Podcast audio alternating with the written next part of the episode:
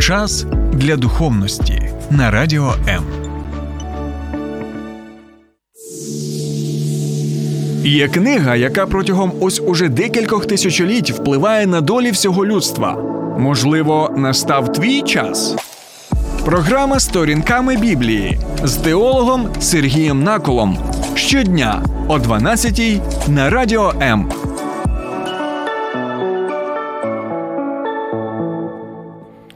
Вітаю, друзі! Христос Воскрес воістину Воскрес. Вчора більшість християн світу святкувала Великдень, тобто реальне, буквально тілесне Воскресіння Господа Ісуса Христа. І також в нашій країні християни, частина християн так святкували 9 квітня.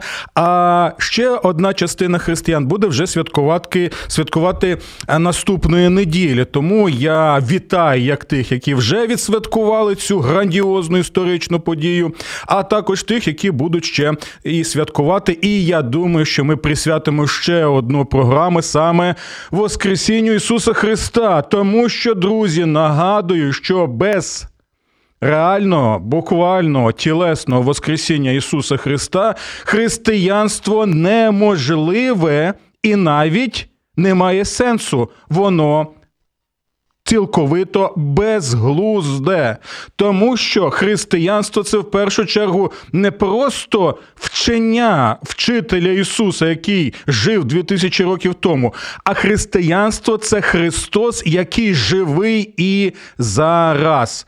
Так як я не зможу е, функціонувати, так як людина без голови і навіть не можу з вами спілкуватися без голови. Це неможливо. Так, і християнство неможливо саме без Воскреслого Ісуса Христа, тому що християнство, хоча воно і має етику, але це, знаєте, не просто якась. Ем, етичні правила, яким нам потрібно слідувати. Так, в християнстві є світогляд, але це не просто, знаєте, якийсь релігійний світогляд, який нам дав вчитель Ісус, а далі помер, і ми просто слідуємо е, його, можна сказати, заповітом. Так? Ні. Християнство в першу чергу це Христос, який. Воскрес і який зараз живий. Ось чому я хочу вам зараз е, прочитати цитату. Одного пастора, звуть його Тім Келлер з Нью-Йорку, він пише наступне: якщо Ісус дійсно воскрес із мертвих, тоді нам необхідно брати до уваги все, що Він говорив. Якщо ж він не воскрес, то чого тоді взагалі турбуватися про його слова? Питання на кону якого стоїть все, не в тому, подобається вам чи ні його вчення, а в тому, чи Христос воскрес з мертвих чи ні. І ось сьогодні ми з вами будемо якраз і намагатися відповісти на запитання, так? Чому Христос, чому Христос, живий Христос, є саме джерелом так, християнства, і не просто джерелом, а тим, ким християнство живе? Ми сьогодні дізнаємося, чому без Христа Воскреслого а християнство взагалі безглузде, християнство взагалі не має сенсу, і е, тоді тоді немає сенсу і бути християнами. І я буду сьогодні з вами розглядати саме аргументацію обґрунтовану. Колишнього ворога Ісуса Христа, так, людину, який переслідував християн разом з іншими, і навіть був свідком того, як е, ліквідували одного з перших мучників християнської церкви, а саме Стефана. Тобто мова йде про Савла, який став Павлом. І розглядати ми будемо 15 розділ першого листа його до церкви в місті Коринті. Так і тому, друзі, я нагадую, що ви можете долучатися до нашого прямого етеру на моїй сторінці на Фейсбуці Сергій Накул із сторінками Біблії. Так, а також можете долучатися до обговорення і на моєму Ютуб каналі Сергій Накул. Ну і якщо ви в Києві, Київській області, то можете налаштувати ваші радіоприймачі на хвилю 89,4 FM і слухати мою програму з понеділка по п'ятницю. Е, а також е, слухати програми моїх е, колег з Радіо М. Вони доволі надихаючі, мотивуючі і корисні. І кожен зможе щось знайти для себе на Радіо М. Добре, друзі, давайте тоді ми зробимо. Невеличку паузу, після чого і будемо розмірковувати про реальне буквальне тілесне Воскресіння Ісуса Христа.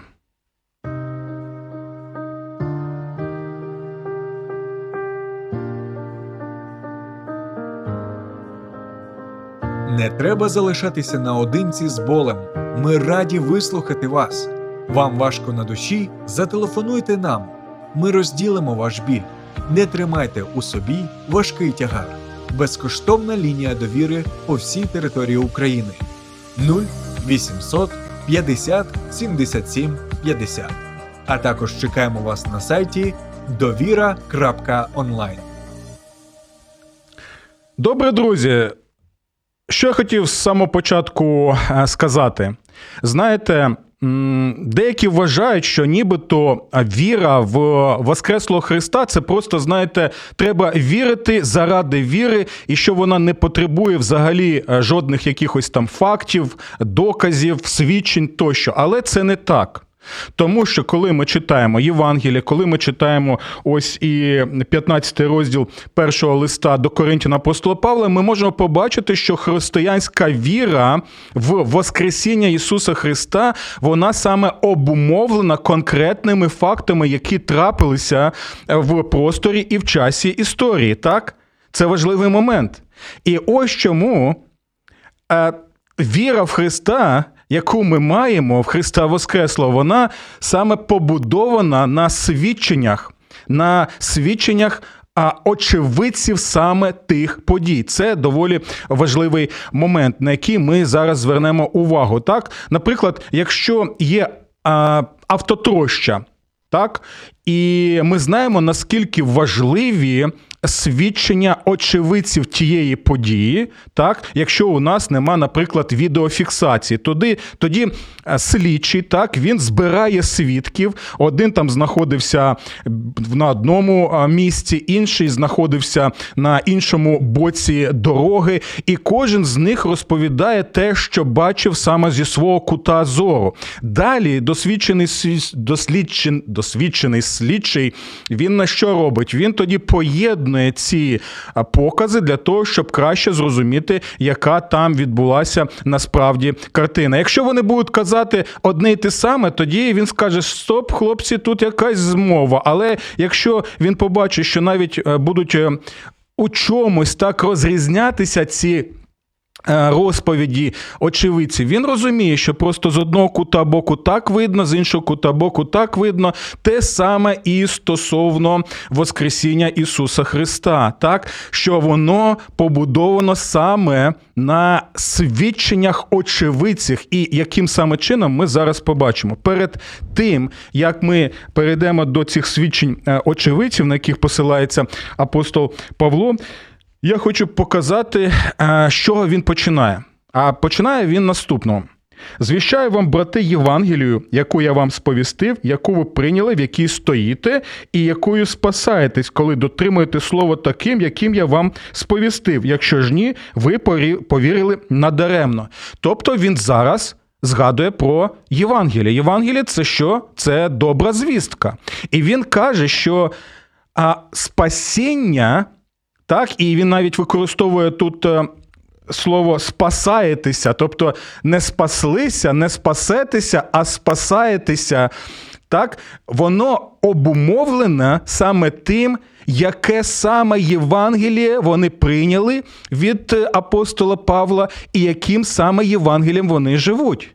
І ось далі він пояснює наступне: що те Євангеліє, яке він отримав від інших, і розповідає коринтянам, і, до речі, він нагадує про це Євангеліє, тому що а, нам потрібно нагадувати Євангеліє. Чому? Тому що ми а, схильні забувати так, це Євангеліє. Тому ось він і починає з цих слів, що нагадує вам.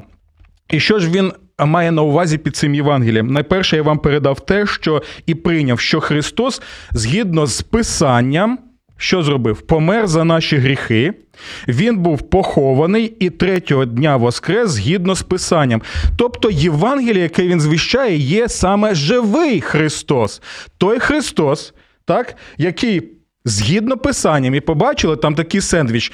Починається згідно з писанням, завершується згідно писанням, і що згідно з писанням, так, з пророцтвами усіма цими, які ми з вами читали, що живий Христос, він реально буквально помер, він реально буквально був похований, і він реально буквально тілесно воскрес із мертвих. Саме живий Христос і є серцем, серцебиттям християнської віри. І далі він пояснює що мається на увазі. Дивіться, він звертається до свідків, до очевидців цих подій.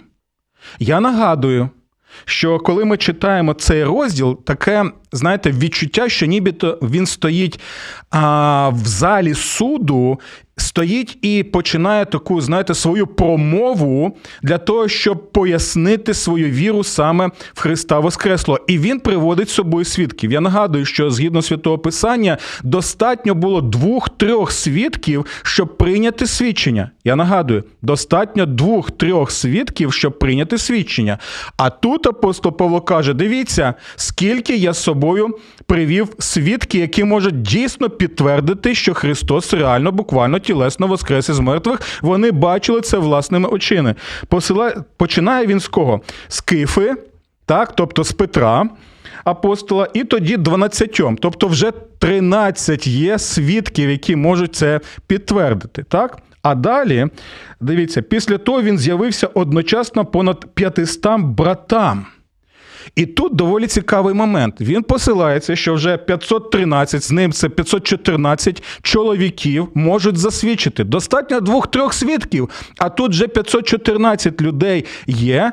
І він ж посилається тут лише на очевидців чоловіків. Чому лише на чоловіків? Чому е, не на жінок? Якщо там теж була велика кількість жінок, так тому що е, в той час свідчення від жінок не приймали на суді. Ось чому він посилається тут лише виключно на чоловіків. Але в той же час ми можемо прочитати в Євангеліях, що першими Свідками Воскресіння Ісуса Христа були саме жінки.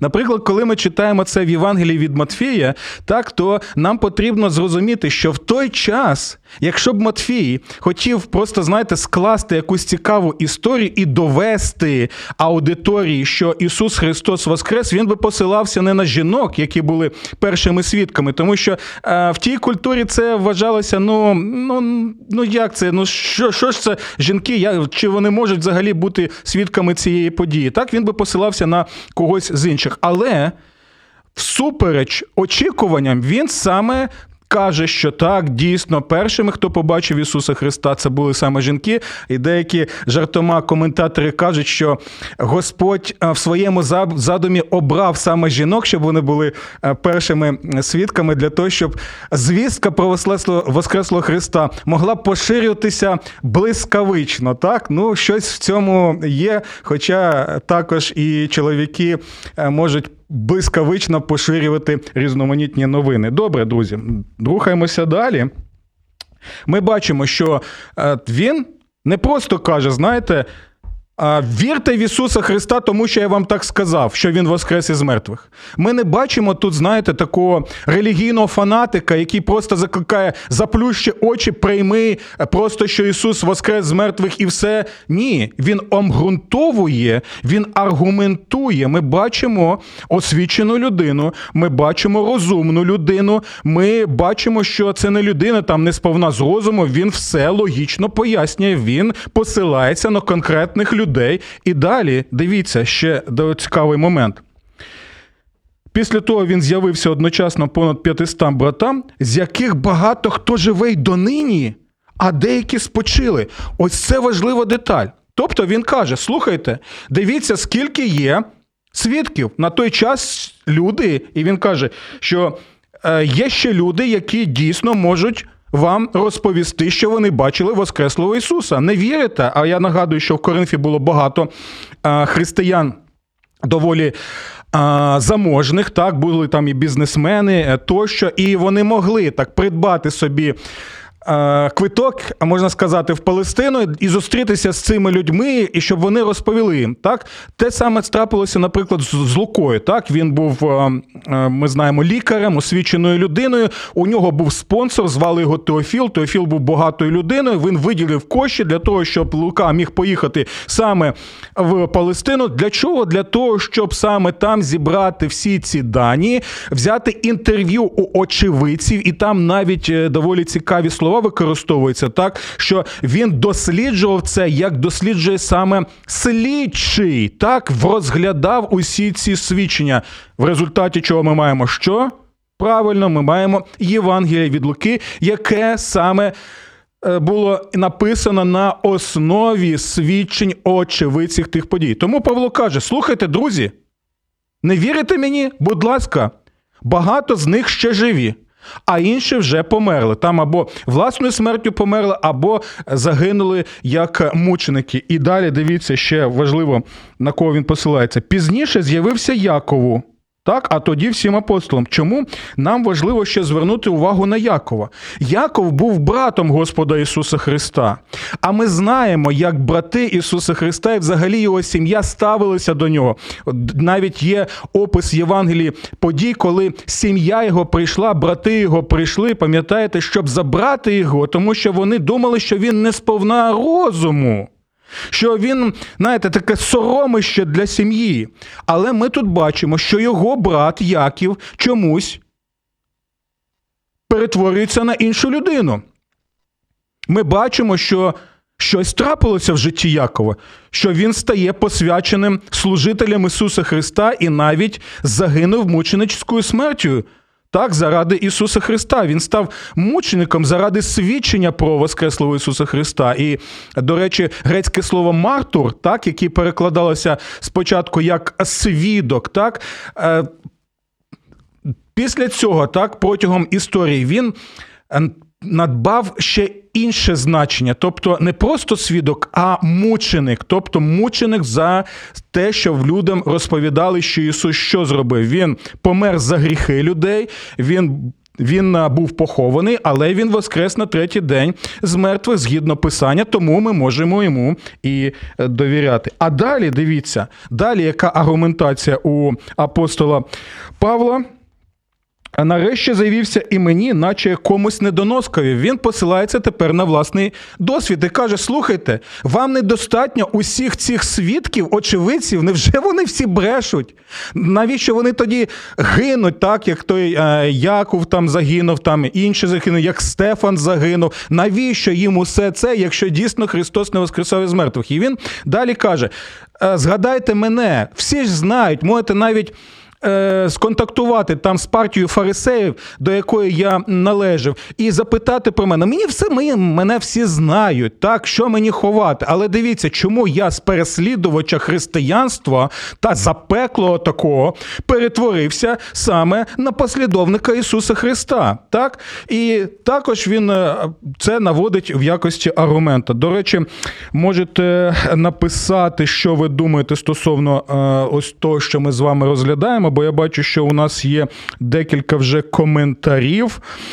Е, Дмитро пише класні питання і тема. Дякую, Дмитро. Це саме так. Тому ми їх і розглядаємо, бо вони пов'язані саме з серйозним ставленням до християнської віри. Так, бо якщо ти розумієш, що ти слідуєш за Ісусом Христом, тобі потрібно знати і пояснювати людям, чому саме ти християнин, або чому саме ти християнка, чому саме ти віриш, що Ісус реально, буквально тілесно воскрес із мертвих і зараз живий.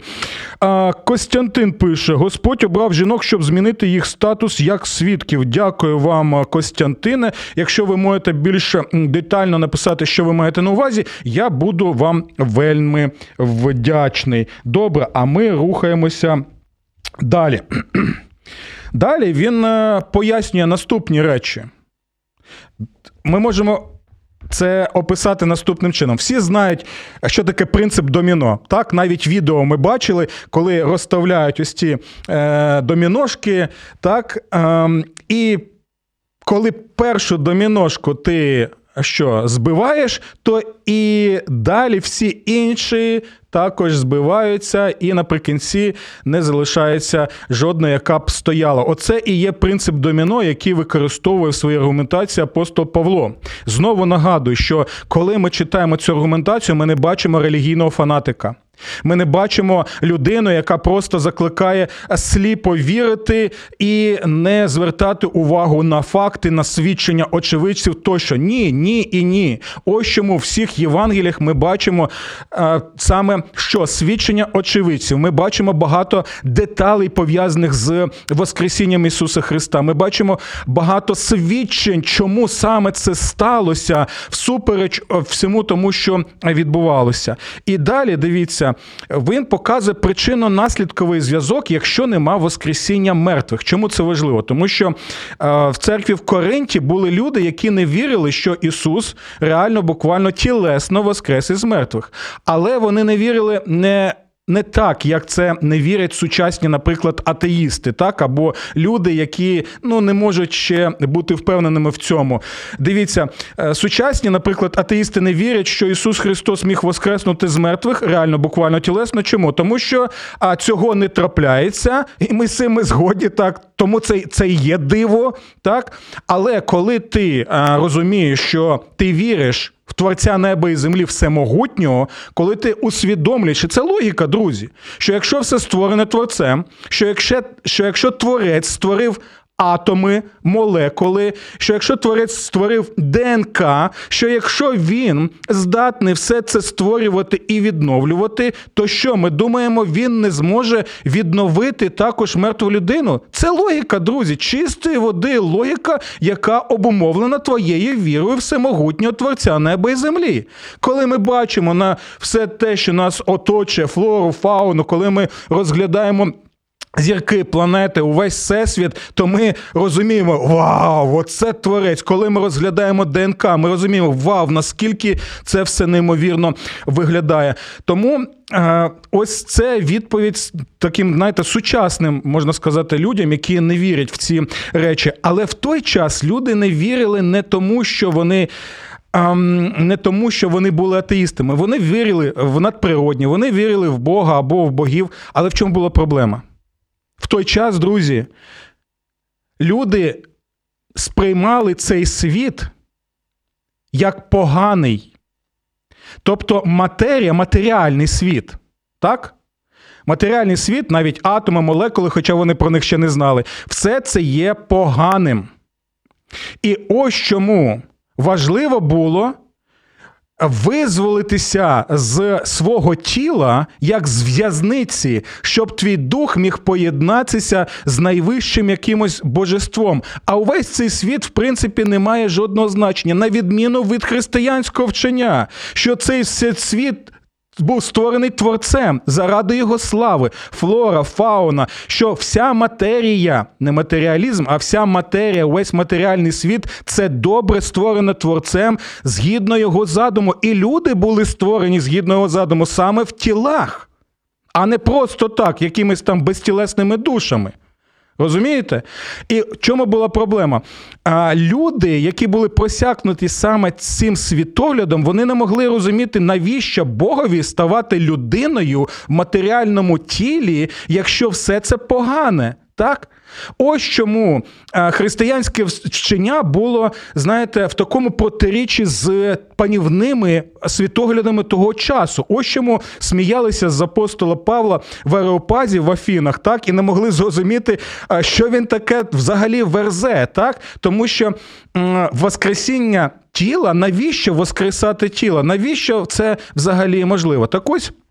Апостол Павло і показує причинно-наслідковий зв'язок, чому це настільки важливо, і починає, що якщо нема реально буквально тілесного воскресіння з мертвих, то тоді що відбувається? І дивіться, і пішло, і поїхало.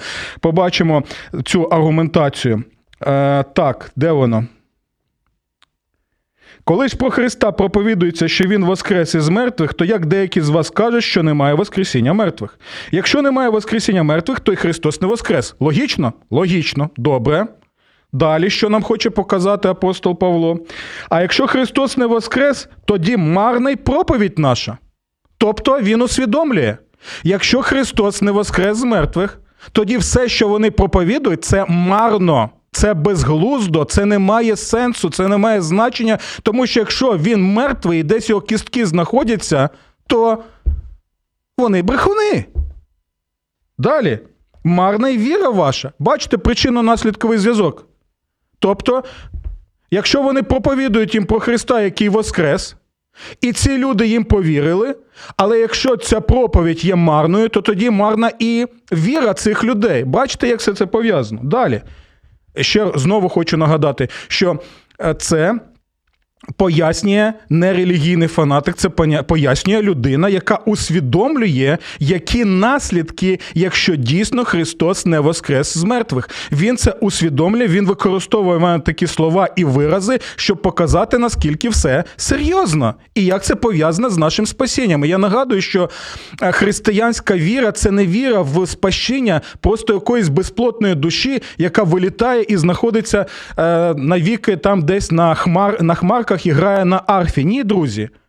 Християнська віра, надія завжди була воскресіння тіла, те, що ми сповідуємо і в символах нашої віри, стародавніх символах. Ми очікуємо саме воскресіння тіл, щоб перебувати згідно Божого задуму на землі, але відновленій землі, так, з флорою, з фавоною, і далі розвивати той Божий задум, як про який ми читаємо, де в перших розділах книги буття.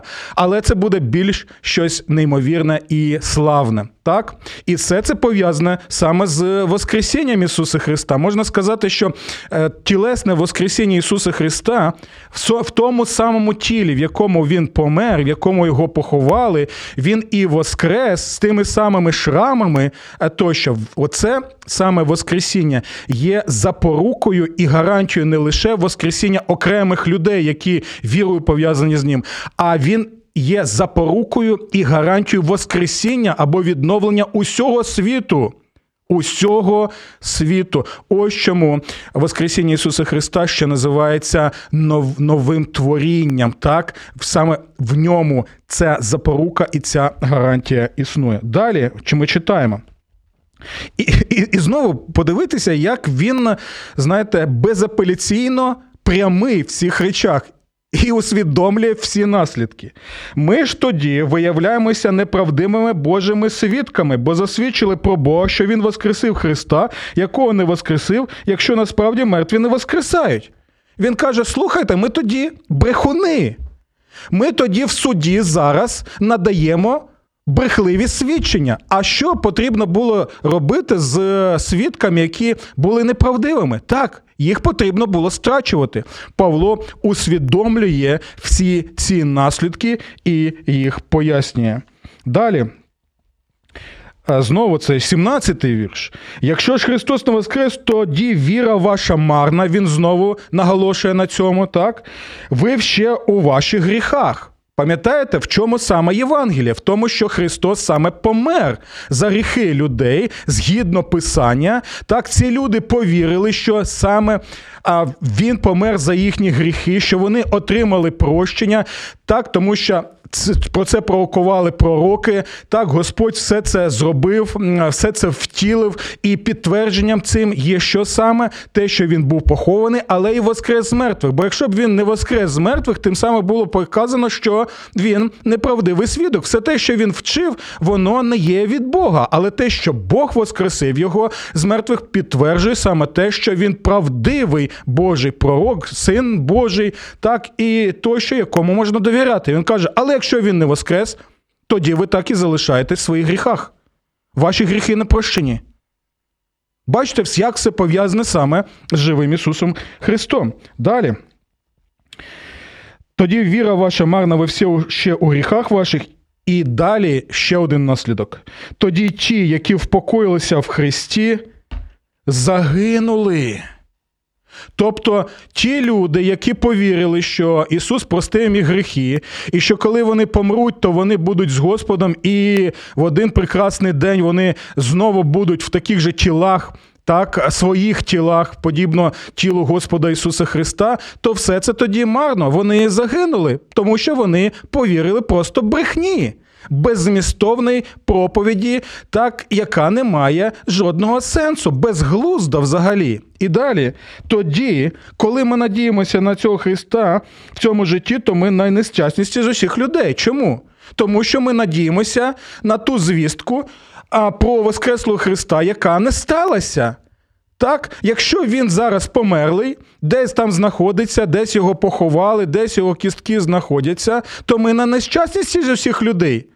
Ми повірили брехні. Ми віримо тоді брехні, ми живемо брехнею, і це не має жодного значення. І далі ще один аргумент: це не всі аргументи, але я так головні зараз згадую. Це він знову посилається на свій досвід. Дивіться, що він пише в 32-му вірші. Коли я боровся зі звірами в Ефесі, що це за звірі е, в Ефесі? Тобто, це він використовує такий образ, а коли його переслідували, ви пам'ятаєте, що в нього навіть клінічна смерть була, його його побивали камінням, так його просто над ним знущалися. Тобто людина була така, знаєте, досвідчена в стражданнях. Тоді він пише: коли я боровся зі звірами в Ефесі, як людина, то яка мені від того користь? Що він має на увазі? Подивіться на мене. Що я маю взагалі такого? Е, Завдяки тому, що я проповідую Воскреслого Христа. Що я маю? Якийсь палац, можливо, е, в передмісті Риму. Можливо, у мене є найкращі колісниці останньої моделі. Можливо, у мене є що служниці, раби є. Так, можливо, я Е, проваджу там е, розкішне життя, можливо, у мене грошей велика кількість, а можливо, я просто така заможна або багата людина, як в яку всі, знаєте, там інвестують гроші, як в якогось там суперпомазанця, від якого можна отримати якесь суперпомазання тощо. Він каже: подивіться на мене, у мене нічого немає, я страждаю. Мене переслідують, мене майже не вбили то навіщо мені усе це? Навіщо мене, мені таке е, з точки зору світу жалюгідне життя, якщо Христос не воскресав реально, буквально тілесно саме з мертвих? Добре, друзі, давайте зробимо невеличку паузу, після чого повернемося розглядати цю тему. Біблія під іншим кутом. Програма сторінками Біблії пастором Сергієм Наколом. Добре, друзі, до нас долучається ще один наш слухач або глядач. Пише Олексій: якщо б Ісус. Е, Олександр, якщо б Ісус не воскрес, то учі б не звіщали б зі сміливістю і не народилась би церква. Так, дивіться, це дійсно той феномен, який ми помічаємо. Купка переляканих людей, їх зрозуміти можна. Якщо б я був посеред них в тих обстанах, то мені б теж було облячно, коли того, на кого ми покладали надію, е, знищили на хресті, ти бачиш його смерть, усвідомлюєш це, ти розумієш, що тепер і тебе можуть переслідувати так за релігійно-політичними мотивами, і тебе можуть так стратити, ти ховаєшся разом з іншими, але щось трапляється. І чомусь цієї кубки переляканих людей.